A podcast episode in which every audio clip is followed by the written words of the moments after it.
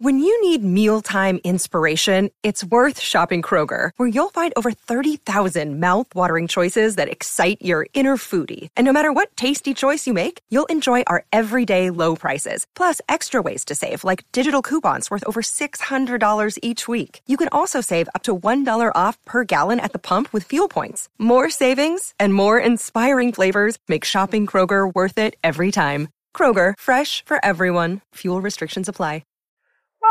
Welcome Universe, Season 22, Episode 2. You Killed My Father. Prepare to Fly. The book, Wraith Squadron by Aaron Allston. The year, 1998, by Aaron Allston. Aaron Allston was your author, and also it was written by Aaron Allston. Chapters 3 and 4, with your hosts, Aaron Allston. Let's go!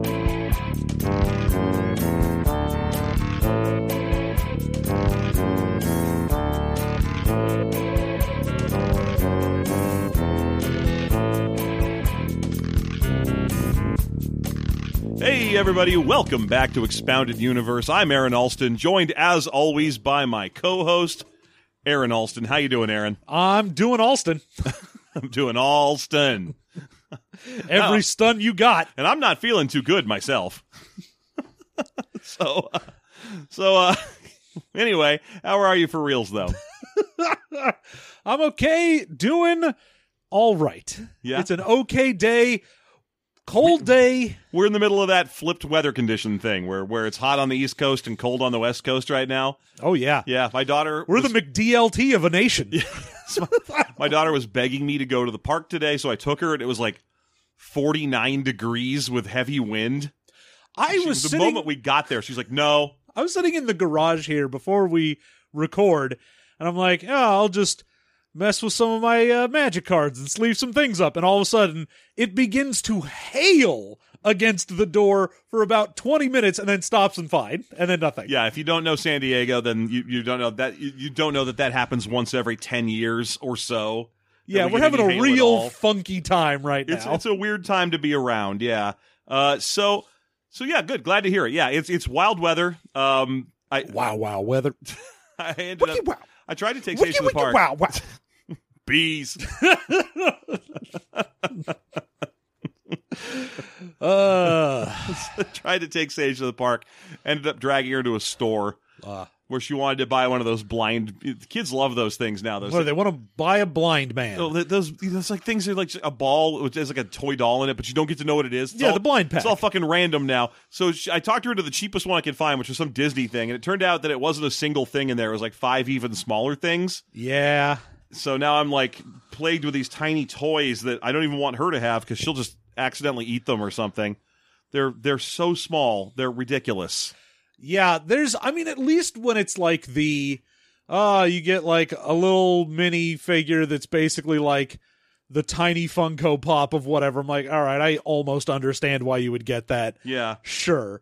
But when it's like, hey, open up this pack and you get like four tiny paper things that cost us two cents, I'm like, no, I'm not paying for Yeah, that. one of these is straight up insulting. It's like Minnie Mouse's playhouse or, or car house or something, but it's just a tiny version of the box the toy would have come in with nothing inside the tiny box. ah, So I guess what we bought here was like Disney brands, but pretend and very little. And if it's a playhouse or something, you just get a tiny box. wow. I guess someone somewhere wanted to collect this, but I'm going to throw it away Yep. or use it to start a fire or something. You couldn't use that to start a fire. It's teeny tiny. But I also got a, I could start a teeny tiny fire. A little teeny tiny. I also got a super tiny spider buggy, like from Spider Man. Oh. Yeah. A little Spider Man spider And a little Spider Man to go with the spider buggy. I mean, Sage got these things. They're not mine. I mean, not that Sage is ever going to know that you stole them because you did. She didn't. She lost interest in them the moment she opened them. She's like, "These are small. I don't like this." yeah. And I had to give her a fruit leather to kind of get over the the, the the the the bad time. This is small. Give me fruit by the foot. That's long. fruit by the foot, big, big, big. Mm, big, big.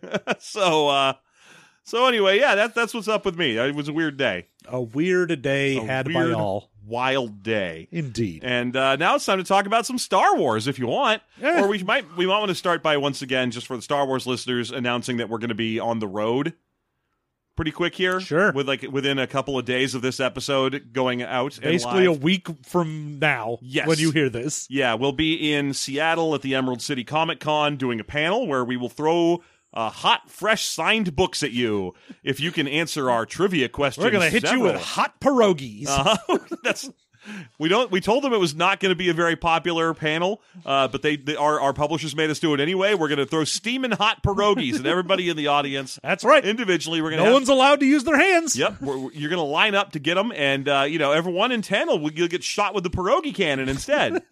it's a modified T-shirt cannon that shoots steaming hot pierogies. That's right. Uh huh. Yes, and And what's inside the pierogies? You're wondering. a book. That's right. We uh we we took potato and wrapped it around so many books. I hope that's what pierogies are. oh, there's potato on the inside usually. Oh, is it potato on the inside? Oh, is it pasta with potato or something? Yeah. Okay. I had them mixed up with. yeah, it's like a thing. potato dumpling, Yeah, basically. exactly, exactly, and they're delicious. Yeah. They're they're crazy good, and I can't have any part of any of it. I can have no part of this. I think I just found a tiny Princess Jasmine in my pocket as well. Good. I Good job. this one's really bad. This is awful. Uh, So uh so yeah.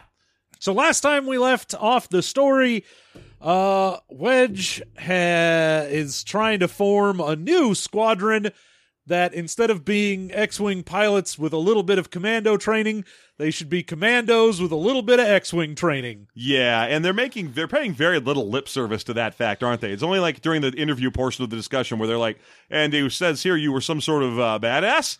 Yes, great, good. Go get an X-wing.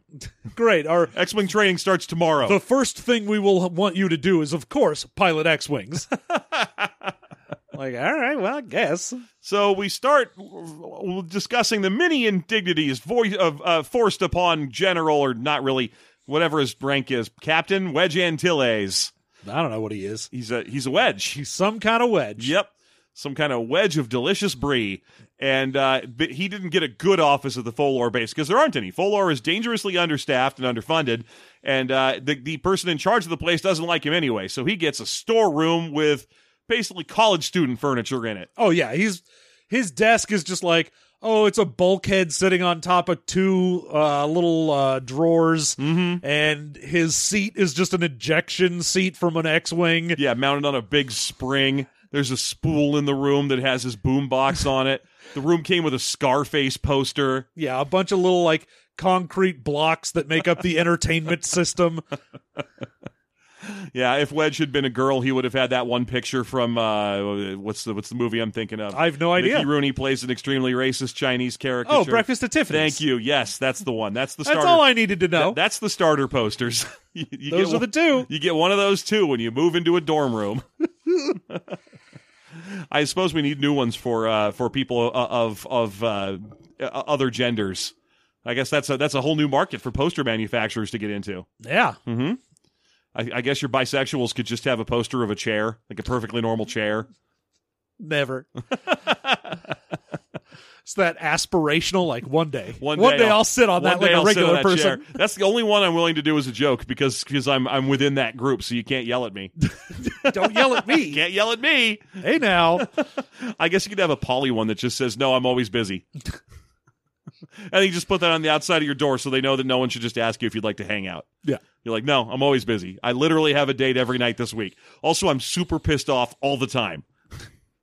That's a weird thing. I don't think anyone that you know in a poly relationship is happy then. I know. No one I know well, no one I know has ever been happy as far as I can tell. As far as I am aware, Yeah. everyone I know is either sad or angry. Most people are mad at me. As far as I'm aware, everyone hates me. Yes. and they're plotting against me in the dark. Filtered through the lens of my perception, most people, on average, hate me secretly. Or Except for the people that very vocally hate me. That's why I got into public broadcasting. That's why I want as many people to look at me as possible so that I know that they hate me. I don't need it, but it helps. so anyway, yeah, his dorm room sucks. Or sorry, his office sucks. yeah, it's just a real crap little place. And uh, him and Wes Janson are about to go through the process of having initial interviews because they you know, last time it said, all right, we've got all of these people and we're getting all the ones who are either on the verge of washing out or like are in trouble for some reason or whatever's going on with them. I want sort of the last chancers, but ones that would also be good on ground missions. Yes, and luckily the Republic is huge now, so there's a lot of those. You'd think that that'd be a pretty small list of people, like the best of the best of the best, but they're loose cannons that are on the edge. I mean, he's not asking for the best of the best. He's like, I just want. Oh, he wants commando training trained X-wing pilots. No, he's like, I'll train you to do whatever. I don't give a shit. I would like it if you had some sort of capability on the ground. Yeah. Well, that that part's mandatory. He needs people who have some level of commando training and at least have flown something in the past. Yeah. Do you have the ability to get behind the wheel of something? Yes, and we can tell that because we have at least one tryout pilot here, a a Talz pilot. Uh, you'd remember that as the big furry white moth people with no wings, and there's one of them in the in the Mos Eisley Cantina. Mm-hmm. Uh, and he has a problem where piloting an X-wing activates deep-seated anxieties based on his species because they're very very passive. Yeah, it's you know, he is willing to fight for what he believes in as far as, oh, I want to help, you know, beforehand defeat the empire and now protect protect the republic, but I also am to the core of me a pacifist and every time I kill someone in an X-wing, it breaks me a little. Yeah, yeah, this is a neat one to see because the whole uh, the whole thing where Talz are deeply deep seated pacifists has has been kind of stricken from the record. Yeah. Star Wars wise, like if you watch the cartoon shows like Clone Wars and, and Bad Batch and stuff, those are fucking spear wielding badasses. You do not want to go come up against a Talz. No, there are very few things in Star Wars that they're like, oh, these people don't fight at all, ever. Yeah, I think they pretty much stick it to uh, Ithorians, and even then there's some Jedi. Yeah. So so yeah. Uh, but he gets washed out. They tell him like, "Look, we we love you. You're a cool dude, but go back to piloting freighters. You're not Yeah, we're not going to like kick you out of the Republic, but we are going to request you go to like civilian transportation. Yeah, yeah, which is fine. Although uh, when they do that, all I can think is like, you know, I know Wedge needs to be a hard ass in doing this, but why was that Talz about to wash out? Probably that well, part of the story. I mean, they had said because he is biometrically getting absolutely fucked up, so they were like, "Oh, you can't be in here. Like Yeah. your blood pressure is through the roof." which means they, were, they weren't really going to wash him out of the military. They were just going to give him a pencil pushing job. oh, he was. I mean, honestly, it would probably just be like, "Oh, you get like four effed out. You're done." Yeah, like you could do, or you could put him in an office. But why would nice you? hu- because why If waste all- a perfectly good towels? we have towels at home. That's how you get him addicted to jury juice and on a life of crime. Hanging out with a little bat person. Uh, but yeah, basically, Janson wants to do some sass on his new boss. And so he uh, starts out by saying, like, hey, yeah, we've got, uh, w- you know, this is the last of seven days of recruiting pilots that they've been going through. Yeah, we don't get to them. see the initial ones. We just get the end of the okay, who's the last group to show up? But the joke has been that a lot of these pilots have been kind of wacky. Yeah. And so uh, Wes Janson is serving up some hot sass in the form of, yeah, our next candidate is an Ewok. yeah, don't worry about it. Yeah, Uh, he's a perfectly good pilot. He's turned Yub Nub into a total battle cry, which I'm like, come on, dude, that already was. You don't need to say, you don't need to uh, to uh, butter that up. That that shit already means death for stormtroopers. before they even knew stormtroopers existed. yeah, That's what it meant. just means death to anyone.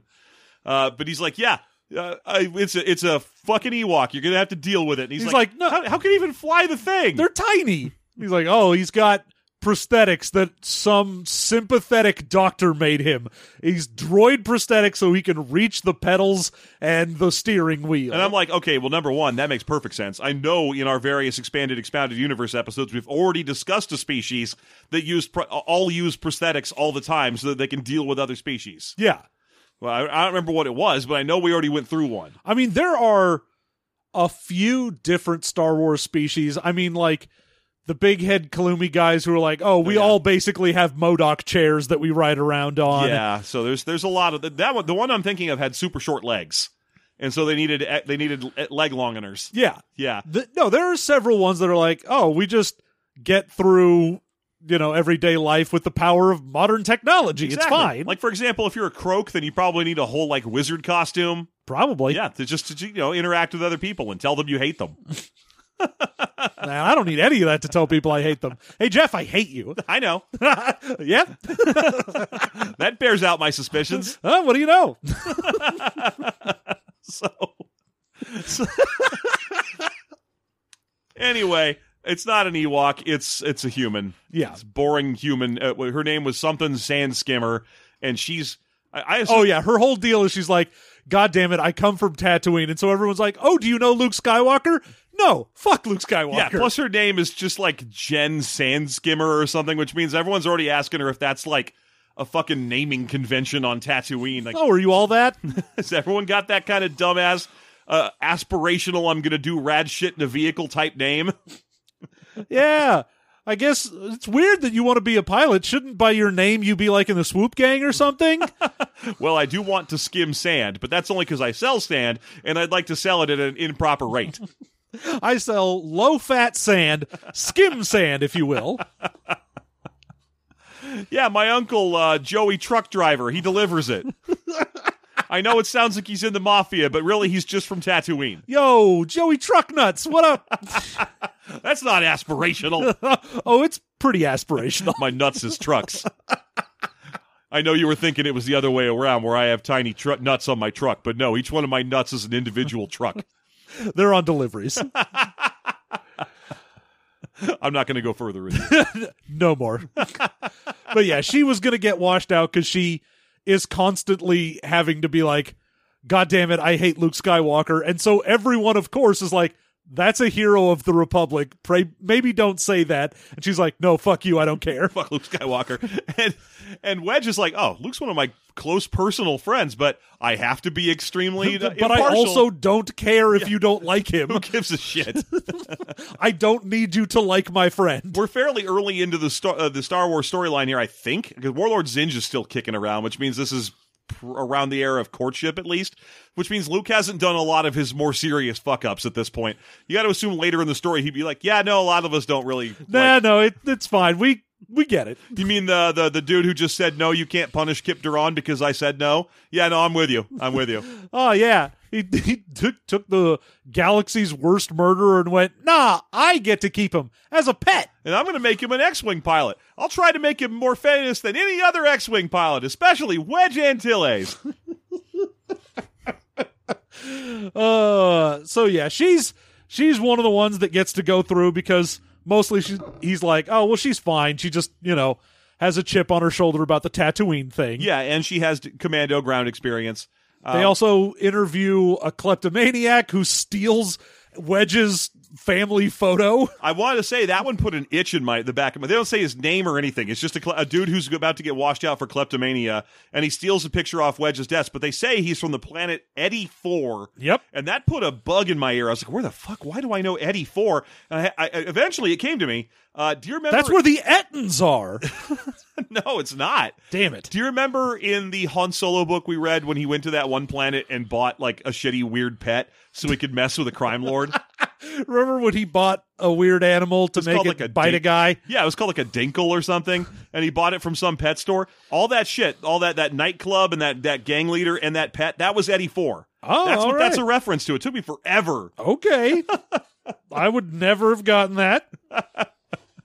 I got to assume this dude just had a big list of planet names. I, I, if you're writing a Star Wars novel, there could probably be nothing more useful than a big list of planet names. Oh, for sure. yeah. Uh, they of course see Myn Donos, the one survivor from Talon Squadron. He's gone full lockdown emotional robot mode. Oh yeah, I mean, they're like, oh, we're gonna talk to this guy and see if he should be part of this, and he is so deep in his PTSD, like. The fact that they're like, well, I don't know. We'll put him through provisionally. Maybe he'll start acting like himself. I'm like, no, dude, get that guy to therapy. Yeah, just He is fucked right now. See if that Ewok's available. Maybe he's real. You don't want this guy does not He's deserve. real. You know, maybe if they don't have the prosthetics, just stack him on a Jawa. It'll be fine. Everyone will love it. Yeah. But no, Mindono shows up and is just like as terse and emotionless as possible. It's Yes. just like, yes, I would like to do my job. Yes, I am here to do flying. I will be on your team. Okay, goodbye. Yeah, heard. Uh, we heard bad things about. Sorry about what happened to you. You can't be blaming yourself. And he just stares forward, and they're like, "All right, you you can you can go." All right. Is that is that it? Yes, sir. Yeah. So the two of them have a brief conversation. They're like, "Well, damn, I've met Myn Donos before this, and he was your standard." Well, you yeah, know- Wes is the one that trained Yeah. Donos, and he's like, he wouldn't even look at me. Yeah. So he is beyond the pale, and you, you got to expe- assume that they're setting up a storyline for later with him. Oh, for sure. Yeah. But I'm like, there's no way. 100%. If the person who trained you is like, oh, this guy has clearly been fucked up by what happened to him because no shit would you have just the worst survivor's guilt about this. Yeah. He doesn't need to be on our fun little commando squad. He needs to be in therapy. exactly. What are you doing? Star Wars people will go into an underground command X-wing squad rather than go to therapy. I keep being like, Wedge, dude, I know you're like, oh, all these people are going to wash out if I don't help them. No, the Republic's got a lot of fucking desks. I mean, that's the thing is you wouldn't wash Myn Donos out. You just go, "Oh, we need to give him psych evals and make sure he's okay before we put him back in the field." yeah, he was a special case. He wasn't part of Wes or Hobie or whoever's job to go find all these washouts. He was like, get me Myn Donos as well because that dude survived something crazy. So, so yeah. I also love these like, "Yo, go get me that guy." And also the first thing we're going to run is the thing where he lost everyone. Let's see how that works for our PTSD man where we'll put him in the virtual virtual reality simulator of his greatest failure in life. You don't know. He was he had a pretty rough seventh grade.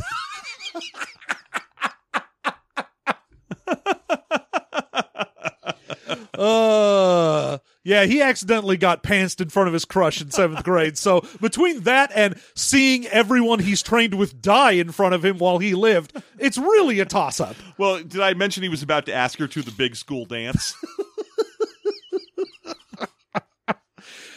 Uh, well, we'll never know. you want to go to Corelli and Sadie Hawkins? My pants! Oh, Oh, my pee-pee's out, my huge Corellian donger that we all have. but it's so cold. the cold winds of Talus blew upon my ta- my phallus that day. By the way, he grew up on Talus. Yeah. Uh, and now we get to the best one, Vort Sa Sebring or whatever his name is. B- Benring? Vort Sa Benring? Uh, yeah, Vort saw Binring, I think. Yeah, Vort Sa and Sa Binring just means from Benring.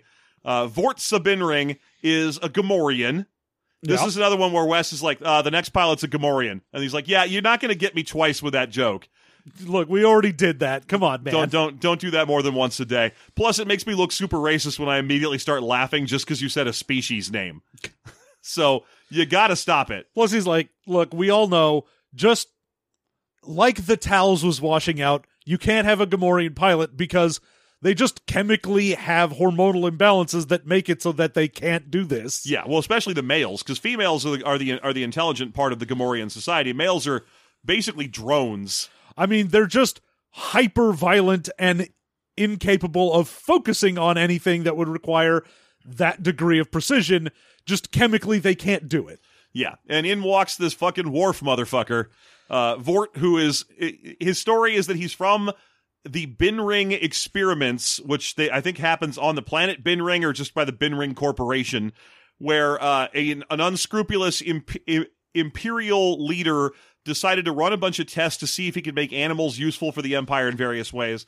But part of the project involved seeing if they could make species that aren't super bright but are sentient, super bright and dangerous. Well, yeah, because they were like, all right, let's see if we can fuck with animals and make them better. Yeah. All right, let's see if we can fuck with sentience and make them better.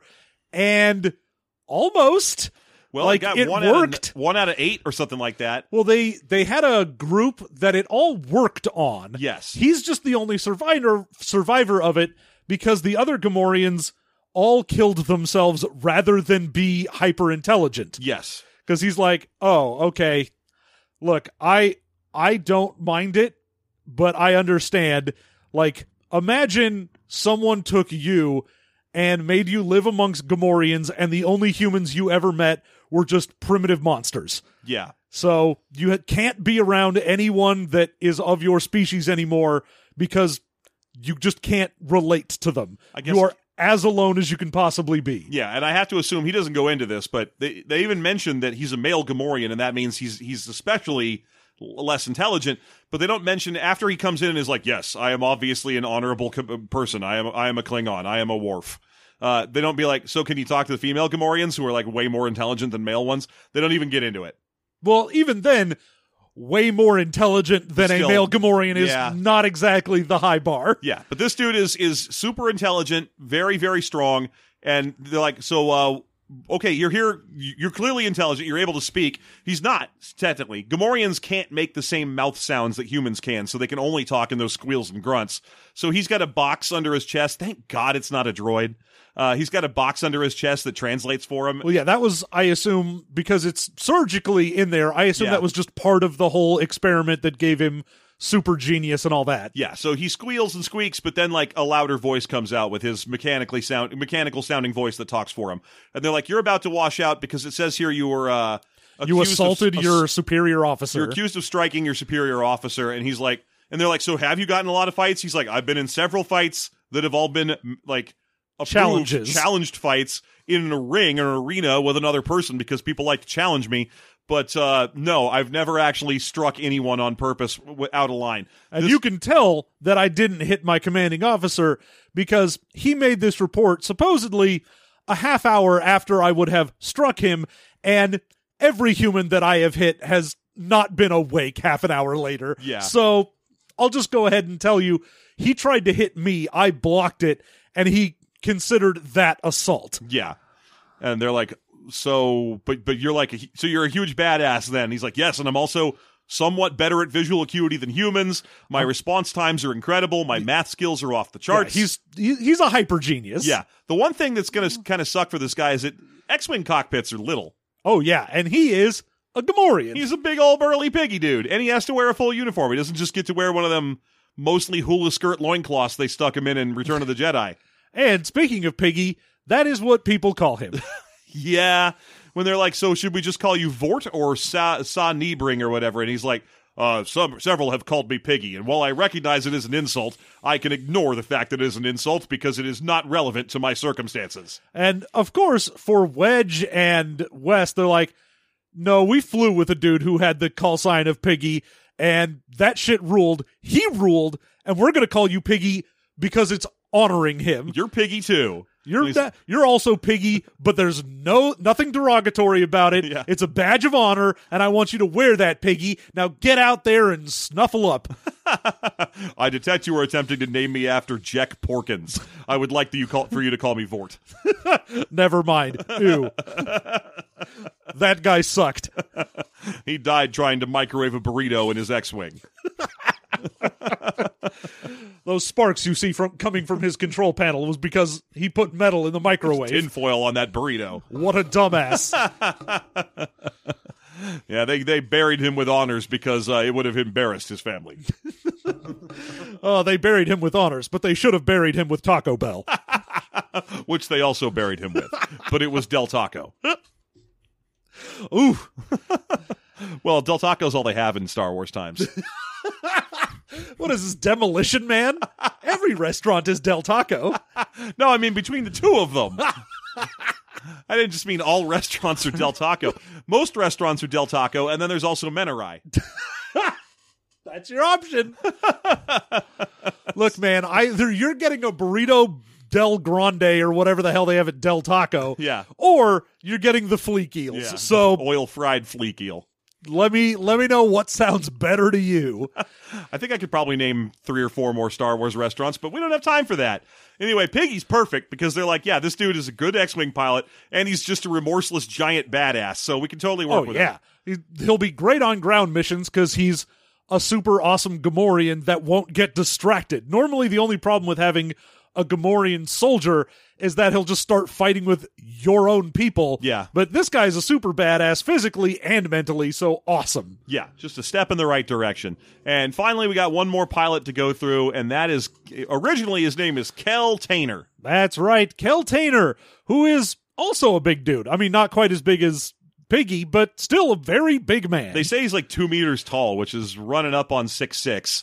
So yeah, he's he's a he's a huge fella. Built like a fucking brick shit house. He Mm-hmm. is just wide and tall. And he's the kind of guy that the commander of the Folor base is going to like because he's like very photogenic. He's a big, handsome fireman looking dude. Oh yeah, he's just like, oh, he's got perfect black hair and piercing blue eyes and a square jaw, and he is every single part of him is just like, oh, this is what you want a picture perfect guy to be. And not only is he photogenic, but he's good with people. He walks in, he's all warm. He's like, he's he like, has yeah. the best commando training. He's like, oh, he was a full ass fucking commander, Yeah. commando before. yeah, he was uh he was a scout sniper.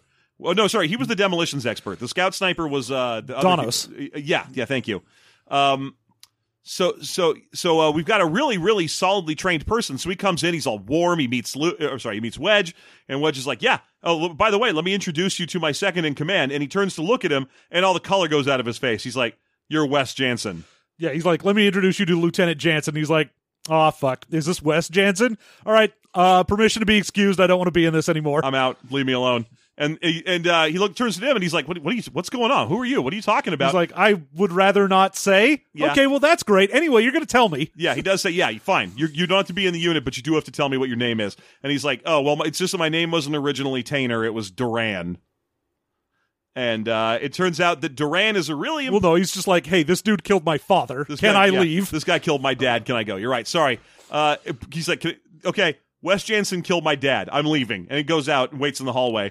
And this is when Wedge and Wes have a little conversation. He's like, really? And Wes Well, I is mean, like, that's the next chapter. We do "Can I actually have. the Zsinj bit. yeah. Okay. Because that is between technically these various interviews. No, you're right. There is a point where we stop to go the, uh, to meet up with our our, uh, villain for the of the book, Admiral Trigit. Yep. Admiral Aplar Trigit, who is. I've had a nice fresh Aplar Trigit before. Mm, delicious. Baby, when I'm looking for a low fat, nice meal at a restaurant, Mm-hmm. I'll get the Aplar Trigit. It's hard to find in American grocery stores, but if you go to your local butcher counter, Ask if you've got any Trigit in the back and make sure it's Aplar. yeah, Aplar Trigit is uh, on the deck of his own Star Destroyer. and you know, not a superstar destroyer because he's not as cool as Zsinj is. He works for Zsinj in basically like a mercenary capacity. He isn't like, oh, I'm a hyper loyalist and I'm one of Zsinj's cronies. He's like, no, I just have a fucking star destroyer, but Zsinj is powerful enough to supply us with food and gas and supplies and all that shit, so we work for it. There's a reason that we go, but when Zsinj is uh, referred to as Warlord Zsinj, is that unlike most of the rest of the ex Imperial villains we've come across in the past, like your Hethrirs or uh, Isard or, or Daala or whoever, he does not even pretend rank. He, I think he styles himself an admiral or a Oh, grand he admiral. does. Because it says in here, he's like, oh, he's in the full white outfit that you would get for being a Grand Admiral, Yeah. even though he never made that rank. But he doesn't pretend to be the Empire. He's a warlord, and he knows he's a warlord. He's paying the Star Destroyers to stay with him yeah. uh, and, and running supplies. He, he is not trying to rebuild the Empire. He has no love lost for the Emperor. Most of these other people are, were true fan- fanatics and loyalists. Zsinj is not. Yeah. Zsinj is out for Zsinj. And neither is Trigit, for that matter. Trigit is, is out for Trigit, and this is just a convenient arrangement for him for now. I, I have to assume that's probably the case for a lot of these guys who've suddenly found themselves captains of Imperial class Star Destroyers, which have crews in the tens of thousands. They're basically governors. oh, yeah. I mean, you're basically in a flying city if you're in a fucking Star Destroyer, even one of the regular ones, let alone one of the Super Star Destroyers. You're like, yeah, man, at worst, I'm in a little town. At best, I'm in a fucking, like, metropolitan city. Yeah, so uh so Trigit uh, w- is basically sitting on the on his flight deck. He's got his own uniform he had designed for himself just to really drive home how not Empire all these people are. He's wearing a silver and black outfit. which I gotta say is a good plan on Trigit's part because you're like, oh, if I get caught, I don't want to be repping Imperial colors because they'll probably be way easier on me as some random mercenary warlord than they would if I was like, yeehaw, Imperial terrorism. I am Moff Trigit, and I will bring about the birth of the fifth Emperor or And whatever. they're like, well, and death for you. I will I worship the Palpa Triune God. oh, the Palpatron. I made a droid. Dude, Palpatron would be awesome. okay, so um where were we? He Uh, gets a call. he Just gets, he gets a phone call. So he gets up and walks off the bridge, and he thinks about how hot he is a little bit while he's walking He's away. like, nice fucking outfit I got. Whoever designed this, good job. My trim little goatee is looking on, uh, looking fly. I got salt and pepper, but I'm working it. It's mostly in the temples, so I look like Reed Richards. and, and I'm I'm uh, lean and mean and a fighting machine. I'm a handsome motherfucker. He thinks to himself, I'd fuck me. Would you fuck me?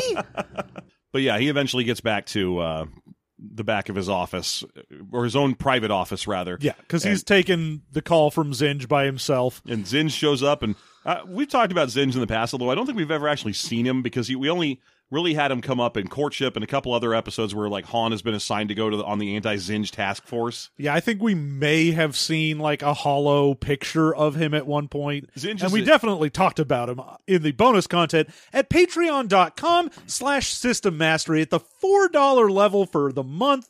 You can get access to our bonus content, the expanded, expounded universe, where we go to Wikipedia and look up stories like Warlord Zsinj. Mm-hmm. Now I got to be careful about where I put the mid-roll ad for the actual ad, so I don't cut our own ad in half. but uh, but yeah, four dollars gets you all the content plus all the System Mastery bonus content plus ad-free versions of all the episodes. That's from us to you for four dollars. It's for free Mm-hmm. for $4. New special bonus, all the stuff I just said. Uh, so when he turns on the little hollow projector thing for Warlord Zsinj, Zsinj is twice as big as he should be because he's doing the whole like Palpatine big head Yeah, image projection, and Trigit, to his benefit, is just like, "Oh, let me turn that down a little." Literally is like, dude, that's gonna hurt my neck looking up there. I'm just gonna go ahead and he's a little Look, you don't get her. Snoke levels of projection, okay? I'm gonna put you down on a regular guy. I'm gonna I'm gonna switch you down to teensy. Let's put you on human sized. I wanted him to turn him down to the size of one of those little hollows on the Dejarik tables, just looking down Just at him. sits at a table and he's like, eh. Now do circus stuff like you're in the, you're in the uh, holiday special. Woo! so so yeah, he shrinks him down to human size. Where uh, that said, Zsinj is still a huge, imposing fellow. He is a big. He's a big guy. He's a big fat fella with uh, with a, a hilariously long handlebar that droops down mustache. He uses lots of oils and waxes to give his mustache a big, shiny, uh, roller coastery appearance. Yes. He has the loop de loops. Yeah. And he basically is calling in not because he's going to yell at him or anything, but to congratulate. Yeah, hey dude, I heard you blew up Talon Squad. Yeah. Or most of it. Most of Talon Squadron, did you mean to let one get away? And he's like, no, we tried our best to kill him. That guy was just a really good pilot. But honestly, we think this is going to work in our favor better. They're going to start spreading rumors about how badass some TIE fighter pilots out there are, and we'll take advantage of that. So we'll take it. Yeah, he gets to go back and tell them how there was no way they could have known. Our person who sliced in the information to fake that that planet was safe is already on their way back here, so you don't have to worry about them getting caught. Yeah. Like, this operation went off without a hitch. Yeah, and the, this is probably, I, I'm going to say it here, this is probably the nicest, most refreshing con, uh, uh, conversation between two Imperial affiliated people I have ever seen. Oh, for sure. And they even bring up, Yeah. they're like, oh, uh, so the person who fucked up and didn't kill that guy, did you do anything to him? And he's like, no, why would I do that? Well, uh, also, you probably should have killed that slicer rather than having them brought back to work on your ship, right? Because it would have been faster to just kill her. And now she's in transit and she could get captured in transit. And and Trigit goes like, "Look, dude." I served under Isard, uh, Ysanne Isard, and I don't know if you know her especially well, but she was one of those. You know, she the- was one of the, you know, Gepta types. she was an underling remover. Like one of those don't give me bad news types. Yeah, uh, she killed the messenger a lot. And frankly, we can't afford to kill the messenger a lot because the Republic is better at recruiting than us now. I have always hated that. Plus, it doesn't breed good work in your men. If they think the only chances they have are work till they die or get shot till they shot immediately, they don't think about working hard. No, I'm- no one is going to be loyal to you if they're like, oh, I'm only here until someone murders me. Yeah. Then what the fuck do they care? And he's like, I run my ship my way now, and my way is this way. And Zsinj is like, dude, respect. I get it. I get it. You're absolutely like, what the hell is happening? Yeah, don't both of make them me root like- for these guys. hey man, good job. You better give them some health care. And he's like, obviously I do. They all get at least two months paid vacation. I don't give them anything. They formed a union. I recognized it. I'm part of it. and then he's just like, "Look, okay, but the real reason I'm calling is I wanted to get an update on the class of your, uh, the uh, status of your Mort class parasite droids." which we don't get any real information on. We just this is probably the MacGuffin for this. Yes. the Mort with two R's I class believe- parasite. I believe that is the type of parasite that infests Gamorreans, but I am not sure. no idea. Yeah, I, Gamortians. I, I think so. I'm not. I'm not. I'll look it up right now. You go ahead. But yeah, he's like, all right, we have a few thousand of the Mort class parasite droids. We're getting some signal hits, mostly from big population centers.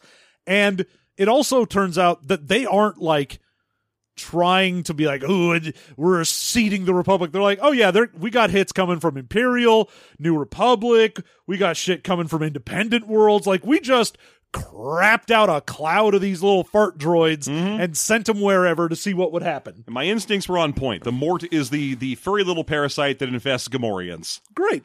Maybe that'll tur- uh, turn out to be useful when Piggy recognizes that later in the story. I mean, that or they're Mort class because they're just the size of those things. Could be, but they are parasites as well, so they're called parasite droids. I assume that they stick themselves to machinery. Probably. We don't know what they're doing. So we don't know, like, is this getting on people? Is this getting in machines? They just know that they are getting some signal feedback, and that's about all we get. Yeah. Uh, so basically, he just is like, "Well, keep me posted anyway." And and Trigit is like, "You got it, boss. Bye." And then they hang up cordially and go about both of their days. This is weird. Oh no, there is just one final bit where they're like, "All right, great, I'll see you later." And Trigon has to have a moment where he's like, Oh, right. yeah, I'm working for Zsinj until I get big like Zsinj, and then he can work for me." Like, I get it. Yeah, he's got aspirations, but at least he didn't work them into a veiled threat mid conversation. yeah, at least he wasn't like, "Yes, Zsinj, we shall see who has the upper hand later." And you're like, "No, dude, these are two guys who are like."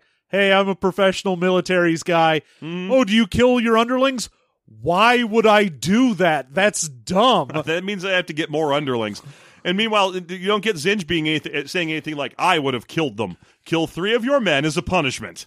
Yeah, instead he's like, yeah, totally. That's a fucking waste of resources and manpower. Why would you ever do that? Good on you, my man. You run a tight ship. Why is this book making me like the bad guys? like bad guys just absolutely broing out here. I'm like, okay, I guess. Just having a nice professional conversation. no one's even bragging. Like, like in this book so far, the biggest problem I've had with it is that Wedge just won't stop bragging and doing braggy things. Because it's time to get back to the conversation with Wes Janson now. oh yes, because they were like, all right, Kel, you can walk outside. We'll let you know what's going on. Please wait in the next room. And then he turns to Wes and is like, "All right, dude, let's hear it." And Wes is like, "Did I never tell you that my first kill as a pilot was an alliance other another alliance pilot?" Yeah. And he's like, "No, you didn't. What the fuck? What are you talking about?" And he spins a whole story. They were on the base. I think it's the base at uh, at Gavin Four. Uh, early, early, early days of the Republic, they were trying to hide the ship, the the whole base from sensor detection, and uh, that's when some big ship comes flying comes flying overhead. He was in the Yellow Aces with Jek Porkins, Uh huh. a bunch of Y Wing pilots. Yep. And their whole thing is they were going to attack an Imperial base. That's right. That's what it was. And so they're hiding behind like the curvature of a moon nearby to hide their presence. They can't really do any like communications. They have to be full dark because they're right next to the base. So anything they do could get picked up. Yeah, they don't want to fuck up the mission. And they had heard, oh, there's going to be like two squads of TIE fighters and that's it. And we'll go in, we'll blow some shit up, we'll get in and out, it'll be fine. But when they get there, there are like several dozen. Yes, plus a huge, not Imperial Star Destroyer level capital ship of some kind. And so the order is sent out among the Yellow Aces to not go flying in, but one pilot does anyway. He takes off, apparently just going full gung ho without without heed. He's I, I, maybe he's chasing glory. We don't know. No, but he, he, he bugs out and leaves because he's afraid. oh, is it because he sees the that the TIE escort is twice as large as it should be, hmm. and he fucks off. Okay, so he tries to run. Well, you can't run because if you run, you're going to get detected. Yeah, And if so- you go over the horizon, they'll see you. If you try and make a call, and they can't even call him to go, dude, get back here. You're going to fuck everyone and we'll all die. Because if they send any sort of message over broadband, he'll just be detected anyway. Yeah. So so Porkins and Janson go out to do whatever they can to try and stop this guy before they pass the horizon line and get detected.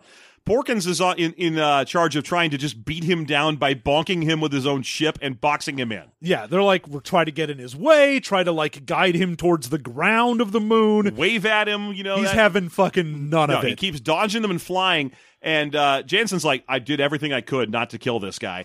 I, Oh, yeah. I, I, I tried to shoot him. I, I was hoping to get him with the ion blasters because Y wings have ion cannons, but we couldn't do it because that would send out an electrical pulse that it would show up on the radars of the of the uh, the enemy. I had no opportunity. I shot him with the lowest power laser I possibly could, and they were crappy Y wings, and it cracked his his his uh, canopy. And this is early days of the Republic, which Yeah. meant his flight suit was just cobbled together horseshit. Yeah. So he just immediately died. Nothing we could do about it. We had to save a, a bunch of other lives. Yeah, because if we hadn't, the entire mission would have been fucked and we'd all be dead. Yeah. And then uh, Wes is like, or, or sorry, Wedge is like, well, fuck, dude, because I need this guy. He had a he had a really good commando skill set. Like he is literally the best. He was not only amazing commando skills, but he was like an actual tactical leader. He has great skills as far as like being in charge of people. Mm-hmm. He was my number one draft pick for being the head guy in charge of this squad. Yes, yeah. And and Janson's like, well, you can switch me with Ho- Hobbie if you want. I Yeah, I mean like if if you want him that bad and he's like I absolutely refuse to, I'll fuck off, man. Yeah. I get it. and he's like, no, I want you too. So you better hope that you could, you two can work together. He's like, yeah, I don't really don't want to work with a dude who Uh, has dedicated his life to hating me for killing his dad and is a demolition expert. Yeah. Oh boy, I killed his dad. He hates me and he knows how to make bombs. What a great idea, Wedge. Yeah, although granted, I don't think th- there's never been an indication that this dude hates Wes Janson to the point of wanting to kill him. He doesn't even be like, "Hey, I would love to stay in this outfit." Also, where do I make bombs in this base? Instead, he's like, "I want out. Let me go. I don't want to be here." Well, yeah, because he's like, look, this guy's an honorable man. He's not going to do anything. Yeah. It's fine. Let's bring him in. We'll talk to him about it. And so they try. They bring Kel Duran back in, and they're like, "Hey, look, we need you on the squad. Uh, I." I don't. I, I I need to find a way to get you through this so that you can work with Wes Janson to stay on the squad. He's like, look, dude, you seem good. Are you an honorable man? Yes, sir. Do you think Wes Janson is an honorable man? Yes, sir. Great. You took a fucking oath to the New Republic. Get over your ass. Because I understand that you're really trying to do this. And if you don't, you'll go back to the commandos. And he's like, I fucking loved being in the commandos, sir. And he's like, "Yeah, but that won't that won't clear your father's name, will it?" Yeah, no one, the no one will clear the name of your family being cowards and shitty pilots, will it? And this almost breaks him. Yeah, he's like, "How fucking dare you?" Oh shit, man! Yeah, and uh, it- it- Wedge is like, "I'm daring because I fucking have to. I need guys like you on my squad, and I know you can get past this and do the goddamn job." Yeah, look, if you can't, great. Fuck it, I'll wash you out. But I need you. So until you give me an absolute reason to do this, you're in. The one thing I'm missing here, maybe it was mentioned in the book and maybe it wasn't, is why this dude was about to wash out because he sounds otherwise pretty much perfect. So the the only thing he had in there was he wasn't going to wash out of like the army. He would just stay in the commandos. He wasn't going to be in the pilot program because he had basically crash landed Oh, two uh, of his uh, fighters. Just he's always been great in simulations, but they were like, oh yeah, he had two times where he tried to land and either the landing gear fucked up or something happened, and he basically like skidded to a halt. Not like obviously he's okay. It's not like he crashed full speed into anything, Yeah, but there you go. that's enough. Uh, that- enough d- damage to property, and he, and and they've uh, packed his bus tickets for him. Yeah, they're like he's just going to stay on the ground. They just don't want him to be in the air. Yeah. So he's like, you know, once the dude gets super mad at Wedge, Wedge is like, hey, attention. And he has like this three second beat before he's like, yes, sir. Great. Get over it. You're on my squad. Training starts tomorrow morning. Dismissed. Yeah. And then we go right to training. Yeah, he's right up in the He uh becomes our view, our viewpoint character. But, before that, we do have a little moment where, like I was saying, the reason I've, I've been so happy reading about Trigit and, and Zsinj is because we have this part after this where Janson has to be like, God damn, that was cold, sir. And he's like, Yeah. sometimes when you're an X-wing pilot, you need to have ice cold space lubricant instead of blood. When you fly through the vacuum of space, you gotta have cold blood. I'm like, get fucked. Get over yourself. I've seen Wedge in the movies and in his, the other books. He's always like a soft-spoken, calm dude. Yeah. he's not. He's not giving himself little blowjobs every ten minutes about how good of a pilot he is. And even in the other books where Wedge has shown up, he's like, "Hi, I'm friendly and nice. Yeah. How's it going? I like my job." The thing about Wedge that you love is that he's the dude besides Luke. who- uh, I'm sorry, he is the only dude who blew up two Death Stars. yeah, He was at both Death Star blowups, working hard at both of them. are hardly working. Maybe he might just be that good of a pilot. But I mean, he was the the X-wing that flew into Death Star two and flew back out with the with the Falcon. No one else got out. Um, and yet he's always just this unassuming, soft-spoken dude who just likes to fly fly X-wings. He's like, "I love my job. I- I, love doing what I do." Yeah. You never get this part, this bit where he's like a big damn hero or he's super brash or anything. No, that bit where he's like, "Oh, you gotta have ice lubricant in your veins." I'm like, "No, shut up." just be like, "I just really like this guy and I want him on the team." We need him. That's uh, we need him would have been good enough. yeah, I don't need to hear about your ice lubricants. give me the ice lube. New Dentyne ice lubricants. Ugh. It's gonna really tingle. I mean, Your mouth is gonna feel pretty fucked. you're gonna hate this. oh, your teeth are not gonna feel okay You ever accidentally get icy hot on your balls? It's like that. in your mouth, And your balls. in your balls, in your mouth. we'll leave a film guaranteed. So, so yeah. Now we're, Cal becomes our uh, our, our uh, viewpoint character as he is hopping into an X-wing simulator. And these are super high tech simulators because Yes. he's like, it is real easy to get lost in the moment of one of these because, you know, it's full 360 d- degree. You've got all the same control panels as you would in the X Wing. They use gravity adjusting to make it feel like you're actually moving around in your seat with zero G. Oh, yeah. He's like, when you get into space, it feels like you're in fucking space. Like, this is very good simulation. Yeah. So once he gets in, he realizes he's the last one to hop in out of four pilots.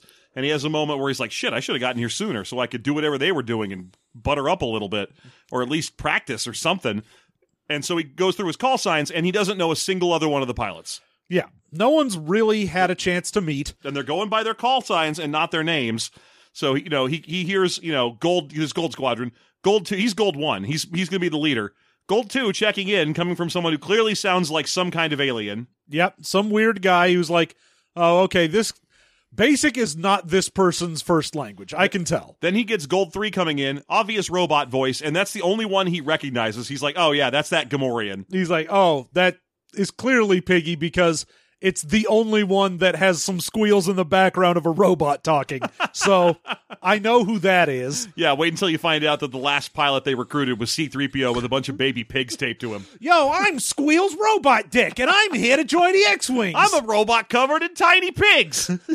I come from Tatooine. Squeals Robo Dick they call me.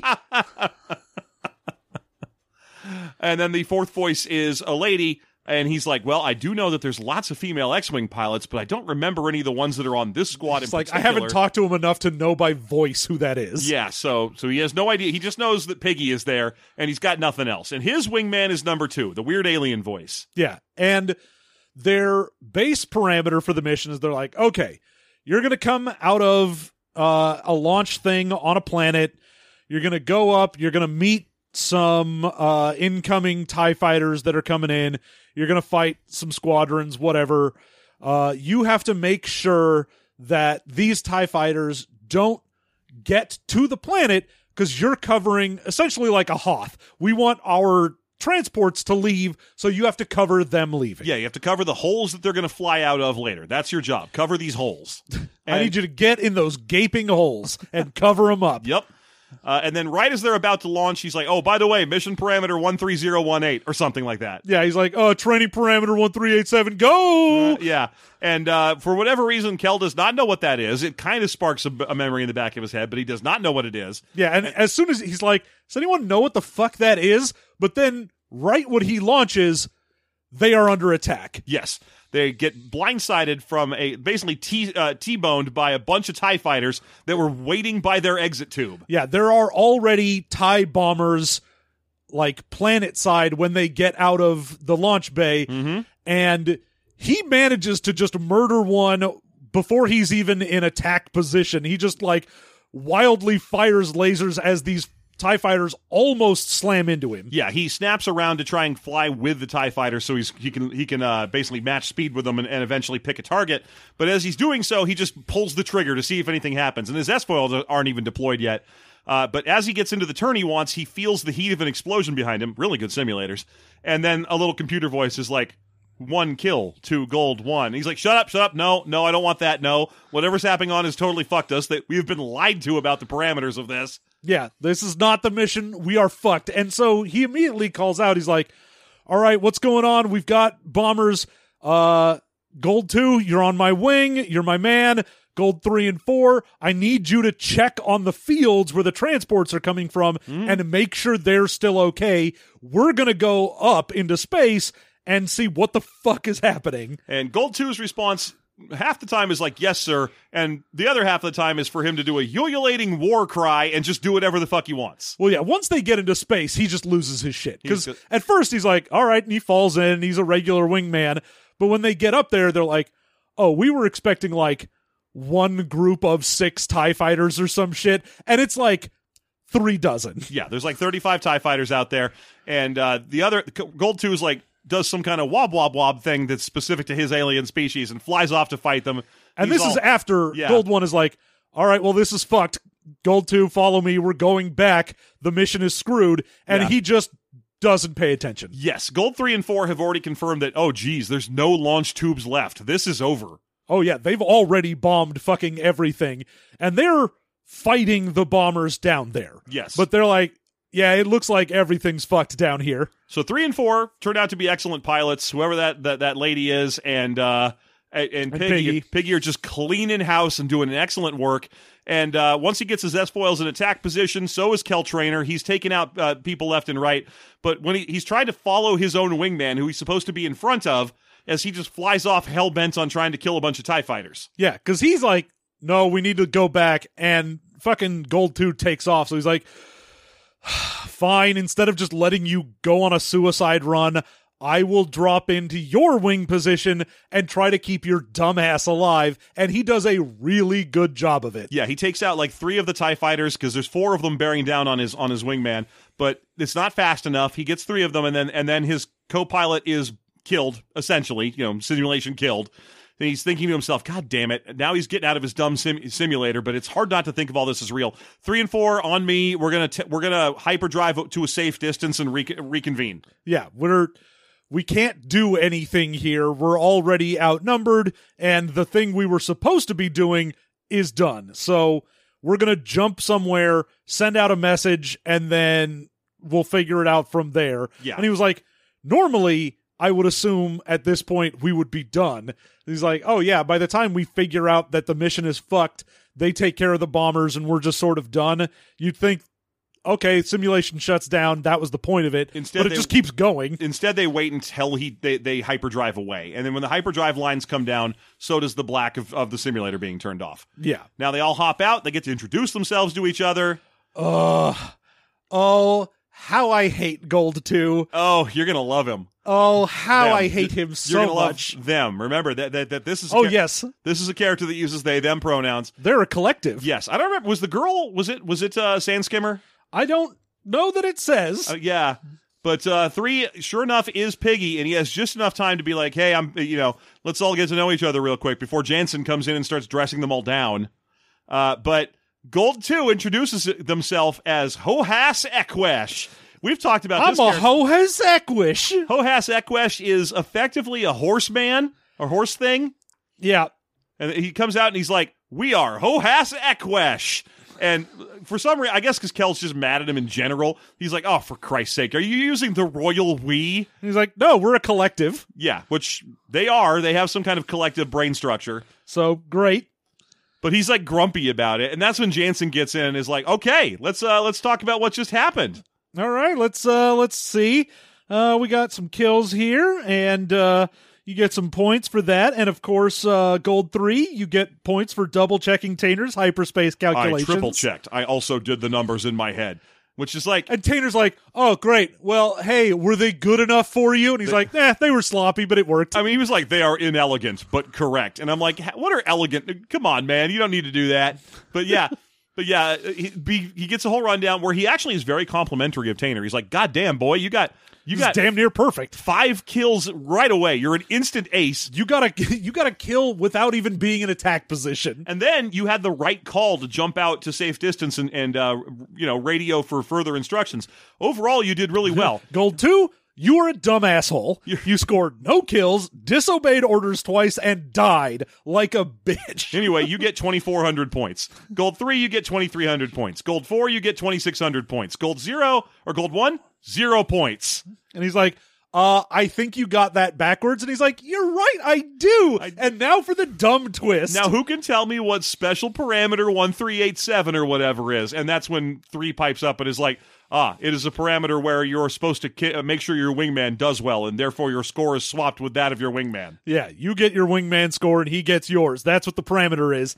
And he's like, That sucks ass. It's not, not only does it suck ass, it sucks ass as a training regimen because because that means that someone could choose to tank you for fun. Yes. It does not make a good uh, a he's like does that go in my permanent record that i got a zero on this and they're like yeah and he's like "W- what if what if this guy was like a mole for the empire or some shit and he just wanted to stop me from being a pilot all he has to do is just turn and fly into a mountain and i can't get any points Yeah.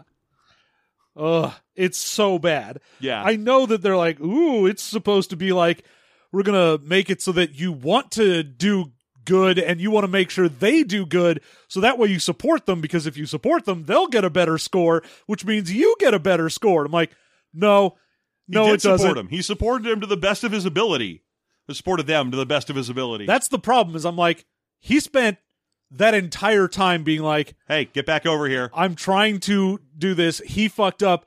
And then I also spent two engagements of TIE fighters covering their dumbass. And when he was going to die, spent missiles just to make it, not even to like kill off TIE fighters. He's like, oh, they're way outside range. I'm just making it so they have to break off from killing him. Yeah. And it still didn't matter. And he got his dumbass killed. So they get all of my points for being the worst. Yeah.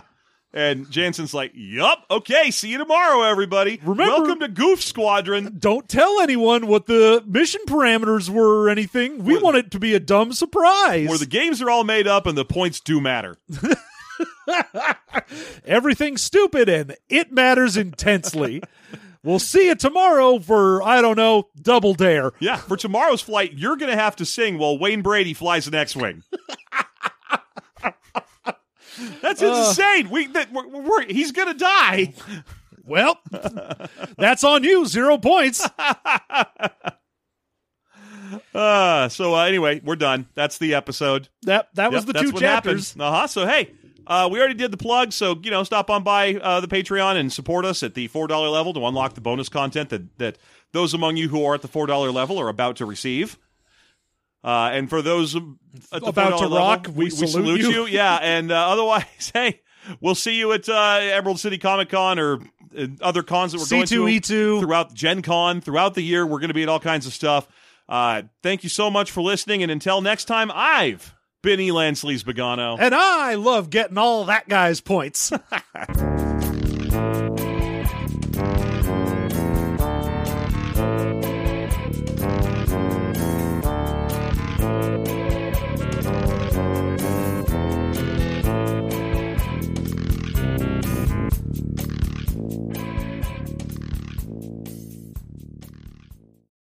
Welcome to Character Creation Cast, a show where we create and discuss characters, the best part of role playing games, with guests using their favorite systems. I'm one of your hosts, Ryan Boelter. And I'm your other host, Amelia Antrim.